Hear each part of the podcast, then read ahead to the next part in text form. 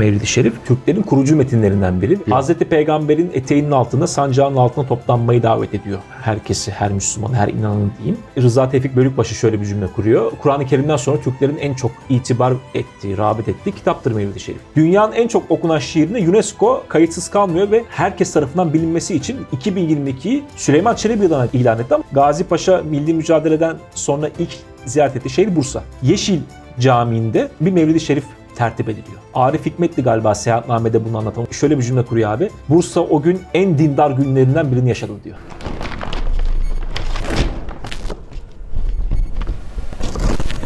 Allah adın zikredelim evvela, vacip oldur cümle işte her kula. Allah adın her kim evvel ana, her işin asan eder Allah ana.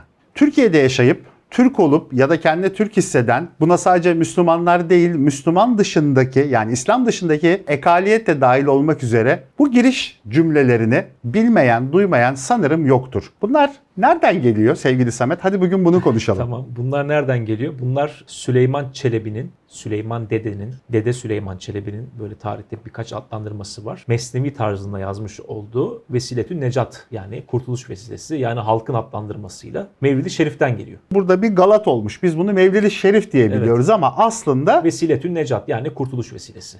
Kimden Bu- kurtuluyoruz? Onları konuşuruz. Bu bir kitap. Yani bu şöyle bir şey. Aslında bu bir dua kitabı. Biz onu Mevlid diye biliyoruz. Ama bunu yazan Süleyman Çelebi. Bu arada hep sormak istiyordum. Bundan önceki programlarda da. Neden bu bu dönemdeki çoğu kişinin adı hep Çelebi? Sadece Mevleviliğe bir gönderme mi ya da bu insanlar hepsi Mevlevi mi? Güzel sorun. Onu o zaman hani yeri gelmişken bildiğim kadarıyla izah edeyim. Niye Çelebi, Çelebilik Mehmet Çelebi, zaten- hepsi Çelebi? Çelebilik böyle daha zarif, daha beyefendi, daha elit bugünkü kelimeyle Çok kullanırsam. Çelebi adamdır der eskiler. Evet, o muhitte yetişmiş adamları imleyen bir sıfat. Fakat Yıldırım'ın oğulları da Çelebi ya. Onların Çelebiliği nereden geliyor dersen. Devlet Hatun var. Germeyen oğullarının kızı. Onun üzerinden gelen bir Çelebilik, bir Mevlevilik aşısı var. Ulu Arif Çelebi'den gelecek. Hani Germeyen çeyiz oğulları. olarak Kütahya taraflarına Evet, Osmanlı'ya evet, gelen evet, değil o- mi? Evet o, o Devlet Hatun işte Bey Sarayı'na geliyor gelin olarak. Yıldırım Beyazıt'ın hanımı olacak. Ve şey e, Mevlana'nın torunu Ulu Arif Çelebi üzerinden zaten Germeyen oğullarının bir Mevlevilik aşısı yapılmış durumda. Mevlevilik, Devlet Mevlevilik, Hatun Devlet üzerinden. Hatun, Hatun üzerinden Yıldırım Bayezid'e ve onun sülbüne dahil oluyor. Dolayısıyla Süleyman Çelebi, Musa Çelebi, Çelebi Mehmet, İsa? Çelebi. İsa Çelebi, Kasım Çelebi, Orhan Çelebi bunlar da hep anne tarafından mütevellit böyle bir baba tarafından diyeyim daha doğrusu bir Çelebilik hususu onların da isimlerinin önüne ya da arkasında konmuş oluyor. Osmanlı'nın Çelebileri de böyle yani. Peki Süleyman Çelebi'nin Çelebiliği? Süleyman Çelebi'nin Çelebi'li az önce ifade ettiğim gibi Osmanlı elitinin, muhitinin kendi içerisinde yeni teşekkür etmiş devlette var olan nitelikli, zarif, beyefendi kişilere verilen bir isimlendirme. O oradan geliyor. O oradan geliyor evet. Peki şöyle başlayalım o zaman sevgili Samet. Şimdi Mevlid'i biliyoruz. Mevlid'i aslında pek çoğumuz ben biraz önce sizlere okuduğum kısmı Evet. ki herhangi bir kaynağa bakmadan hafızamdan söyledim.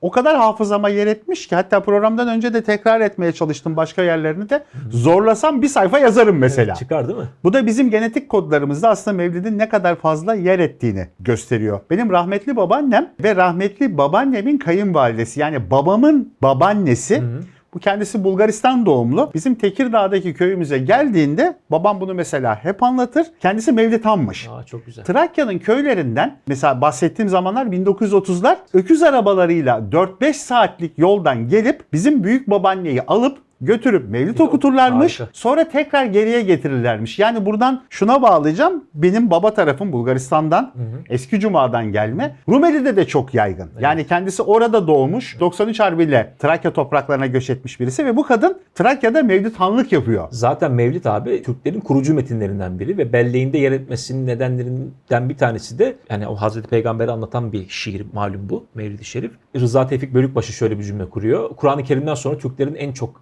itibar ettiği, rağbet ettiği kitaptır Mevlid-i Şerif diyor. Dolayısıyla herkesin söyledin ya Müslüm gayrimüslim bir şekilde belleğinde yer almış bir metin bu. Ve 1409'da yazılmasına rağmen bugün değil mi hala düğünlerde, sünnetlerde, ölümlerde yani hep hayatımızın içinde yer alan bir şiirden bahsediyoruz aslında. Enteresan bir durum. Medya vasıtasıyla tanıştığım Yahudi asıllı bir e, gazeteci dostum var. Kendisi net bir şekilde İslam'la ilgili en sevdiğim iki şeyden bir tanesi ezan, diğeri de mevlittir demişti. Evet, Hiç güzel. unutmam. Evet. Bayılıyorum demişti dinlemeye. Neden bayılıyorsun dediğimde de aldığım yanıt Türkçesi çok güzel demişti. Evet, Türkçesi çok güzel. Neden Türkçe? Onu söyleyeceğim ben de bir ilavede bulunayım. Anne Maria Şi- Şimel de ilk çevirisinin mesela Türk Mevlid üzerine yaptığını söyler. Kendisinin anlattığı o Doğudan Batıya kitabında. Yani Mevlid gerçekten herkesin bir şekilde gündeminde yer alan bir metin, bir tekst. Dolayısıyla hala bugün de çok canlı bir şekilde devam ediyor. Mevlid'in nasıl ortaya çıktığıyla alakalı istersen oradan Hı hı, lütfen. da başlayabilirim şeye. Sorunu da hem oradan cevaplamış olurum. Şimdi bir kere 1402-1413 yılları arasına Osmanlı tarihçileri Fetret dönemi diyorlar. Ama Osmanlı'da hani saltanat boşluğu ya da çokluğu imparatorluğun 600 yıllık serüveninde çok var. Fakat hani Fetret devri dendiğinde az önce bu tarihler arasındaki hikaye daha çok göze çarpıyor. Yıldırım kafesleniyor Emir Timur tarafından ve devlet Süleyman Çelebi, İsa Çelebi, Musa Çelebi, Mehmet Çelebi etrafında değil mi? Kendi krallıklarını ilan ediyorlar. O sırada işte her kardeş birbirleriyle bir harp halinde bir, bir nevi Osmanlı iç savaşı e, vuku buluyor bu 11 yıllık süre zarfında. Şimdi Emir Süleyman en büyük ağabeyleri, en büyük kişisi. Onun böyle Rumeli'nde ve e, Bursa üzerine gidip gelen bir şey var. E, devleti sağlamlaştırma, berkitme durumu söz konusu. 1405'te Rumeli'nden bir daha bir Bursa'ya geliyor. Kardeşlerini tekrar def ediyor. O Bursa'da ilk payitahta oturuyor falan. O sırada 1409 yılına geliyoruz. Tarih çok az hızlandırıyorum. Ulu Cami'de bir olay, bir hadise vuku buluyor. Ve burada anlatılan hikaye şu. Kazım Baykal merhum şey diyor İranlı bir vaiz. Peygamberleri birbirine tefrik etmeyiniz ayetini okuyor. Ve ahaliye diyor ki yani İsa'nın Musa'dan, Musa'nın Muhammed'den, Muhammed'in işte Nuh'tan falan bir fark yoktur diyor. Dolayısıyla bunların ben hiçbirine rütbesel olarak bakmıyorum Bütün diyor. peygamberler Bütün peygamberler eşittir, eşittir diyor. diyor. Sonra hakikaten okuduğu da ayet yani. Fakat oradan başka bir kişi bu da- bunun da Arap olduğu serdediliyor ve bu aslında bize şeyi gösteriyor. Hani tam İbn Batuta'nın o resmettiği bir Bursa var. Çok yani Orhan döneminden sonra hem şehir mamur hale gelmiş hem dört bir taraftan şehre nitelikli göç var entelektüel anlamda ve çeşitli milletler de orada kendini gösteriyor. İşte Karagöz Hacivat'ın değil mi? Evet. Ee, şey Şeyh Küşleri İran'dan gelecek falan böyle bir sürü çok çok kişi var yani her yerden gelen. Akın akın insan hani geliyor Bursa'ya. İranlı, Arap falan ne arıyor derlerse o zaman Bursa çok kozmopolit bir yer. İmparatorun ilk payitahtı. O da diyor ki şimdi bu ayet var. Fakat şöyle bir ayet de var diyor devamında hikayenin. Biz peygamberlerden bazısını bazısını üstün kıldık. Dolayısıyla ulul azm peygamberler diye de bir oluşum var. İşte kitap indirilenler İsa, Efendimiz, Musa, Muhammed falan böyle bir sürü başka o ulul azm yani büyük peygamber ismini zikrediyor. Ama reayanın kafası da karışmış oluyor. Yani şey orada bir Kimin dediği doğru Sorusu- bağlamında bir karışıklık ortaya karışıklık çıkıyor. söz konusu. Ulu Cami'de biliyorsun 1399 yılında açıl- açılıyor. 1396 Nibolu Zaferi'nden sonra Emir Sultan'ın 20 kubbeli cami yap diye Yıldırım Beyazıt'a damadına söylediği yerden bahsediyorum. Normalde diyor ya ben bu zaferi kazanırsam Bursa'ya 20 cami yaptıracağım. Çünkü Nibolu Orta Çağ'ın son büyük Haçlı Seferi addedilir. Çok güçlü bir paktı deviriyor orada yani. Bayezid. O da diyor ki 20 kubbeli cami yap. İşte Bursa'nın Ulu Camisi, o şehrin kalesi de bu hikayeden sonra ortaya çıkıyor. Buranın da ilk imamı Süleyman Çelebi yani Mevlid şairi. Ha. Kendisi Hazreti Peygamber'in böyle bir münakaşaya dahil olmasından çok rahatsız oluyor. Nasıl yani Hazreti Peygamber Hazreti İsa ile şunla bununla diğer peygamberlerle bir olabilir deyip hemen onu böyle gönlünde zaten çok yukarıda duran şahsiyet olduğu için Hazreti Muhammed dolayısıyla Emir Sultan'a gidiyor. Şehrin manevi kandili. O da şiirle bu yangınını anlatmasını telkin ediyor ve işte senin de söylediğin gibi Allah adını zikredelim evvela vacip olur cümle işte her kula deyip başlıyor şiirini mesnevi tarzında nazmetmeye, yazmaya. Dolayısıyla hikayenin başlangıcı Ulu Cami'de vuku bulan, gerçekleşen bu tartışmadan mütevellit. Böyle bir sebepten dolayı Mevlid-i ortaya Şerif'in yazılma nedeni budur yani. Mevlid-i Şerif ortaya çıkıyor. Hazreti Peygamber'in eteğinin altında, sancağının altına toplanmayı davet ediyor. Herkesi, her Müslüman, her inanın diyeyim. Dolayısıyla bugün hala çok canlı olmasının bence kök nedeni bu. Gerçekten çok inanmış bir adam olarak bu şiiri, bu mısraları nakşetmesidir, kalem almasıdır Süleyman Çelebi'nin. Peki Süleyman Çelebi kimdir? Nereden gelmiştir? Nereye gitmiştir? Süleyman Nerede Çelebi bizim hani ilk dönem bilgilerinin kırıntılarından hareketle şöyle söyleyebiliriz. İşte anne tarafından dedesi Şeyh Mahmud. Şeyh Mahmud işte Edebalı ile bir akrabalık bağı olduğu serdi- Edebalı'nın torunu serdi- olduğunu da söylüyorlar çünkü Evet, bazı öyle bir- kaynaklarda. ama dediğim gibi Osmanlı'nın kuruluş dönemi çok karanlık. Karanlıktan kastım kötücül bir siyahlıktan bahsetmiyorum. Arşiv yetersizliğinden kaynaklı bir fluruk söz konusu. Dolayısıyla hani Bilemiyoruz yani. kim kimdir diye bir şey var. Mesela Latifi tezkiresinde şey diyor. Hacı İvas oğluydu falan diyor ama değil Süleyman Çelebi. Hani dolayısıyla böyle bir kafa karışıklığı, böyle bir muğlaklık da söz konusu. Ama hani en bildiğimiz konular Emir Sultan'ın bendelerinden kendisi. Ulu Cami'nin ilk imamı. Yıldırım Beyazıt'ında divan imamı. Divan Hümayun'da. Dolayısıyla böyle toparlarsak Osmanlı eliti kuruluş döneminde e, yer alan bir Osmanlı tarihsel bir figür. entelijansiyasından bir figür. Şimdi sen çok yakın zamanda yeni bir kitap çıkardın. Bunu da göstermiş olalım. Ansızın bir ses işitti kulağım. Bir kurucu metin olarak Mevlid'in hikayesi diye. Bu kitapta neyi anlatıyorsun? Aslında sadece bir Mevlid'in biraz önce şu ana kadar daha doğrusu diyelim konuştuklarımızın bir özetinden ziyade tahmin ediyorum ki farklı bir hikaye var burada. Evet zaten alt, met- alt başlığı da o yüzden oraya kaydettik. Ne demek bir kurucu bu metin? kitabın adı? Ha, adına başlayalım. Şimdi e, Mevlid böyle bahirlerden oluşuyor. Bölüm bölüm şey anlatısı var. Hazreti Peygamber'in doğumuyla başlıyor. İşte onun hayat serencamını anlatıyor Süleyman Dede. Bir de Miraciye bölümü var. Orada da e, Nagehan bir ün işitti kulağım. Ansızın bir ses işitti kulağım. Ben biraz daha günümüz Türkçesine çevirdim. Ben de o te- gerçekten tesadüfen Mevlid-i Şerif'i okuyordum. Ve bu çok beni çarptı bu mısrası. Hani gerçekten de biz günlük hayatta bu koşuşturmanın içerisinde bir ses duyarız aniden. Biri ölmüştür ya da biri doğmuştur ve Mevlid'i değil mi biz hep duyarız. Evet. Ve bu ansızın olur gündelik telaşın içerisinde. Bunu ben bir yere kaydettim. Sonra 2022 yılında UNESCO bu da bence çok şeydir yani. Hep böyle Avrupa nedense bu işleri keşfediyor. Biz kendi değerlerimizi bulmak konusunda dalgıçlık yeteneğimizi herhalde yitirmişiz. Önce UNESCO 2022'yi Süleyman Çelebi yılı ilan etti. Neden ilan eder? Yani Yani, çünkü- aklım almıyor gerçekten. Bizim umurumuzda olmayan bir figür. Evet normalde çoğu Bizde öyle mesela. Evet, Bizim biz- umurumuzda değil ama Evet, dünyanın en çok okunan şiirini yazan şaire bigane kalmamış UNESCO. 1409'dan beri okunan bir şiir bu. Bunu tekrar söyler misin? Bu bence çok önemli. Yani dünyanın en, çok, okunan, şiiri. Ali Fuat Bilika'nın Değerden Ritüele Mevlüt kitabında sarf ettiği bir cümle bu. Dünyanın en çok okunan şiirine UNESCO dediğim gibi kayıtsız kalmıyor ve bu kadar önemli Shakespeare gibi belki de onlar için bir kişinin herkes tarafından bilinmesi için 2022'yi Süleyman Çelebi ilan- ilan etti ama bir hareketlik olmadı toplumda bizim Hayır. Çoğu şeyde. kişi bilmiyor Çoğu bile. kişi bilmiyor bile. Sonra Cumhurbaşkanlığı da oradan hareketle yine Süleyman Çelebi yılı ilan etti. Türkiye Cumhuriyeti Cumhurbaşkanlığı böyle bir kararname şeyle ilanla bunu duyurdu. Ee, ben de hem Süleyman Çelebi Lisesi mezunuyum. Şairin adını aldığı liseden mezunum. Biliyorsun benim anne tarafım Bursalı. Hem de dedim ki bu bir şeyler yapmak istedim yani. Bu Mevlid nasıl ortaya çıkmış? Nasıl Türklerin kurucu metni haline gelmiş? Neden bugün hala biz bu metinle böyle çok içli dışıyız ve hiç dediğin gibi yazarını, şairini tanımamıza rağmen Mevlid dendiğinde aklımıza neden böyle romantik imgeler geliyor? Ben biraz bunları işledim kitabımda. İşte ta hikayeyi Fetret döneminden aldım bugüne kadar taşıdım. Kurucu metinden kastım da şu. Türklerin şuur altı muktesebatında Battalnameler, Saltuknameler, Ebu Müslimnameler, Hamzanameler vardır. Kahramanlık hikayeleri yani o epik, o böyle o zamanın jargonuyla söyleyeceğim. Küffara karşı girişilen cehdin bunlar böyle çok büyük görkemli isimleridir. Ve insanlar, dönemin insanlarından bahsediyorum tabii ki. Kendilerini motive etmek için bu eserleri okurlar. Mevlid de bu eserlerden biri. Bu bir cenk kitabı değil ama insanların kendisini iyi hissetmesine yarayacak metinlerden biri bu. Tıpkı İstiklal Marşı gibi. Zaten bu korelasyonu da Mevlid ile İstiklal Marşı arasındaki bağlantıyı da İsmet Özel mesela çok güzel anlatıyor. Meraklısı kitaptan onu okusun deyip bu kadar spoiler vermiş olayım. Şunu hep çok merak ederdim. Mevlid tarzı, Mevlid'e benzer benim bildiğim pek çok eser var aslında. Evet, Yani evet. Mevlid türünün tek örneği değil. Değil. Mesela senin de pek çok televizyon programlarında denk geldim. E, vurguladığım meşhur Miraciye var. Nasuhi Efendi'nin yazdığı gibi. Orada bestelenen Nasuhi Ha, bes- Tekkesi'nde. Nasuhi Tekkesi'nde bestelenen özür diliyorum. Bunlar mesela çok yaygınken neden Mevlid-i Şerif bu kadar tuttu?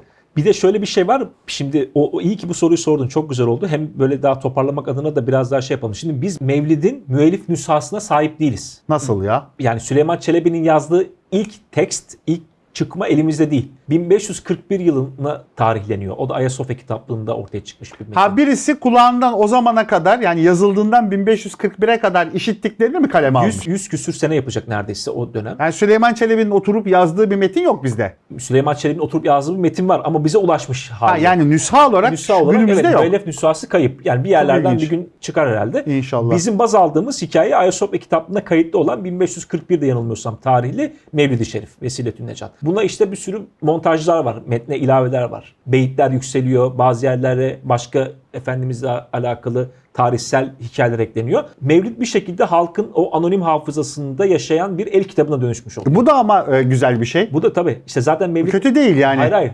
Mevlid'in zaten esprisi bence burada. Güzelliği burada. Hani bir şekilde dedim yani filozof şairi andık ya bölük başını. Kur'an-ı Kerim'den sonra en çok rağbet edilen kitap diyor. Dolayısıyla zaten o halkın muhayyilesinde, hafızasında, belleğinde yer alan bir metin bu. Fakat aradan geçen süre zarfında biz bugün hangi metni okuyoruz? O da o değil. O da bir değişikliğe Allah uğruyor. Allah.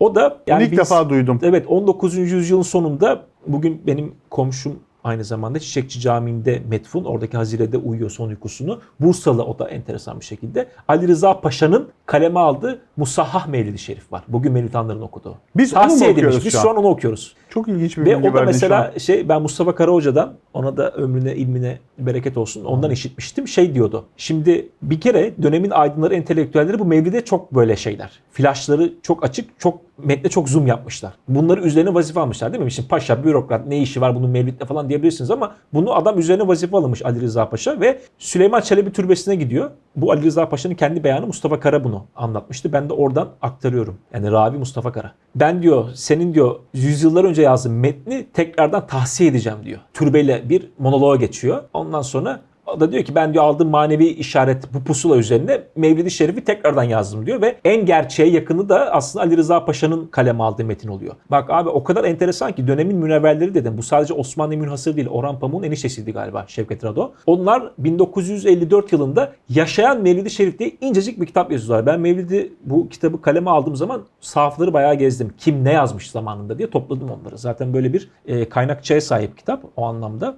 Kent monografisine katkı sunmayı ben seviyorum. Hani herkes bir şekilde bu kitapların dipnotlarına bakıp bu hikayeler nereden geliyor diye meraklısı oradan da takip etsin diye bunu şey yapıyorum. Diyor ki Şevket Rodo o kitabın ön sözünde. Mevlid bizim için diyor çok şaşırtıcı bir metin. Herkes biliyor ama bu metni ilk kim çıkarttı hani? İşte Süleyman Çelebi'nin dediğim gibi müre- müellif nüshası elimizde yok. Biz şöyle bir ekip kuruyorlar abi İstanbul'da 1954 yılı. Diyor ki Süleyman Çelebi Mevlidine gönülden bağlı arkadaşları seçtik diyor. Şevket Rado. Ve Erzurum, İzmir, Antalya, Kastamonu, Ankara, Bursa, Edirne dağılıyorlar. İnsanların eskiden böyle zevkleri ve gündemleri varmış. Mevlid toplamaya gidiyorlar. Muazzam hikaye ya. İnanılmaz bir hikaye. Ben okuduğumda çok şaşırmıştım. Rado diyor ki kayda aldılar diyor. İşte Erzurum'da bir camide mevlid varmış deniyor. O arkadaş vazifelendirilen kişi Makaralı teyple gidiyor. onu kaydediyor. İzmir'deki kaydediyor. Bursa'daki kaydediyor. Manisa'daki, Antalya'daki, Edirne'deki Ankara hepsi. kaydediyor ve bunları gelip İstanbul'da Mevlid konseyi toplanıyor. Dinliyorlar. İznik konsülündeki İncil toplama Aynen, hikayesi evet, gibi. Eyvallah güzel benzetme. Evet tekst olarak öyle yani. İtikat olarak değil tabii ki. Sonra bu şeyde en yakınlarını yani Erzurum'dakiyle İzmirli'nin ya da Trakya'dakiyle Doğu'dakinin o mevlid benzeşini toplayıp diyor ki galiba diyor tabi o da bir rezerv koyuyor kendi şeyine kesinlik çünkü bunun asla söz konusu olamaz bir muğlaklık var çünkü. En yakını budur ve biz de bunu şöyle isimlendirdik. Yaşayan Mevlid-i Şerif. Çünkü halkın muailesinde bu. Çünkü halk onu söylüyor ve bunu da abi kitaplaştırıyorlar. Çok güzel de müzehipler onu böyle hat, kitap kapağında yapıyorlar. Demek istediğim şu. Bu sadece Osmanlı'da kalmış bir hikaye değil. Bakiyesi orada durmuyor. Cumhuriyet kadrolarına da intikal etmiş. Hadi Cumhuriyet kadrosu dedim. Gazi Paşa milli mücadeleden sonra ilk ziyaret ettiği şehir Bursa. Osmanlı'nın tahtı kadimine geliyor. Ve Yeşil Camii'nde bir Mevlid-i Şerif tertip ediliyor. Şimdi imgelere dikkat et. Şimdi sen burada diyebilirsin ki ya Mevlid-i Şerif neden Ulu Cami'de okunmadı ki? Yani sonuçta? Yazıldığı yer. Süleyman yazılmasına neden olan yer burası. Süleyman Çelebi'nin imam hatiplik yaptığı yer Tabii. burası. Neden bu Yeşil Camii'nde olmadı? Bak orada şöyle bir tarihsel gönderme var. Bu arada Yahya Kemal de orada. Yeşil Külliyesi'ne Osmanlı'nın Yeniden ikinci kurucusu, kurucusu. olan kroniklerin Bani Sani devlet olarak andığı 5. padişah Çelebi Mehmet'in inşa ettirdiği bir külliye değil mi? Doğru. Yani yeniden kuruluşun simgesi. Cumhuriyet kadroları diyor ki biz yeniden kurulurken Bursa'ya geliyoruz. İlk başkente geliyoruz. ve Mevlid-i Şerif okuyoruz. Bizim motivasyonumuz böyle ve biz Yeşil'de bunu yaparak yeniden Küçük Asya'da kim hakim bunu gösteriyoruz. Cumhuriyet kadroları bunu Çok bize ilginç. söylüyor. Ve bunu Mevlid'le mesela gösteriyorlar. Ee, dolayısıyla Yeşil Cami, Arif Hikmetli galiba seyahatnamede bunu anlatan. Onun bir Bursa seyahatnamesi var böyle çok güzel bir seyahatnamedir. Ta böyle İstanbul, Karaköy'den, Mudanya'dan ekibi getirir falan. Şöyle bir cümle kuruyor abi. Bursa o gün en dindar günlerinden birini yaşadı diyor. O Yeşil Cami'nin o loşluğunu da şey yaparak. Bursa camilerinin kendine ait bir havası vardır diyor. İstanbul camilerinden çok farklıdır diyor. Sanki devlet az önce kurulmuş gibi bir hissedersin. Hatırla Alaaddin Paşa'ya gitmiştik Evet. seninle. Aynı havayı değil mi? Kesinlikle orada Orada yaşıyorsun. hissetmiştik. Dolayısıyla Mevlid hani böyle sadece Süleyman Çelebi şair işte peygamberimiz çok seviyormuş. Yazmış şiir değil bak. Anlattığım hikayelere bak. Şevket Radolar gelmiş. Cumhuriyet kadroları bununla ilgilenmiş. Osmanlı'da hep devam etmiş. Bürokratlar kendi üzerine vazife alıp bu Mevlid'in peşinde koşmuşlar. Böyle çok renkli bir hikaye.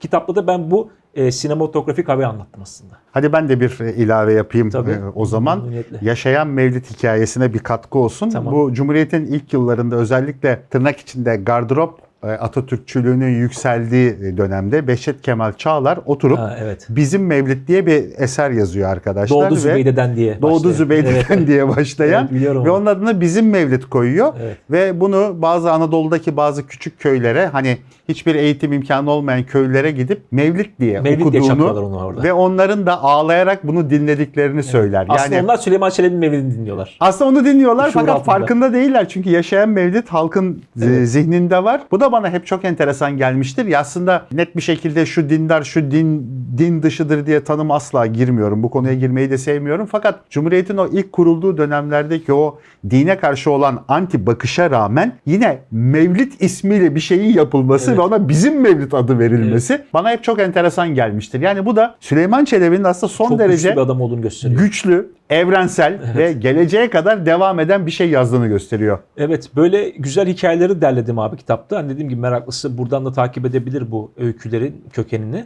Dolayısıyla Süleyman Çelebi'nin kabri bugünlerde diye soran olursa Çekirge'de Karagöz Hacivat Anıt Mezarı'nın tam karşısında yer alıyor. Ee, yolu düşenler, Bursa'ya yolunu düşürenler Süleyman Dede'nin kabrine de uğrasınlar. Son uykusunu uyuduğu yer eskinin Yoğurtlu Baba Haziresi, dergahı olarak bilinen yer. Şu an çünkü Bursa'ya gidenler orada tek bir mezar Tek görüyor mezar yolun görecekler. kenarında ama öyle değil Öyle aslında. değil. Evet normalde orası bir tekkenin arazisi ama dediğim gibi galiba belediye bir, bir takım çalışmalar yapıyor.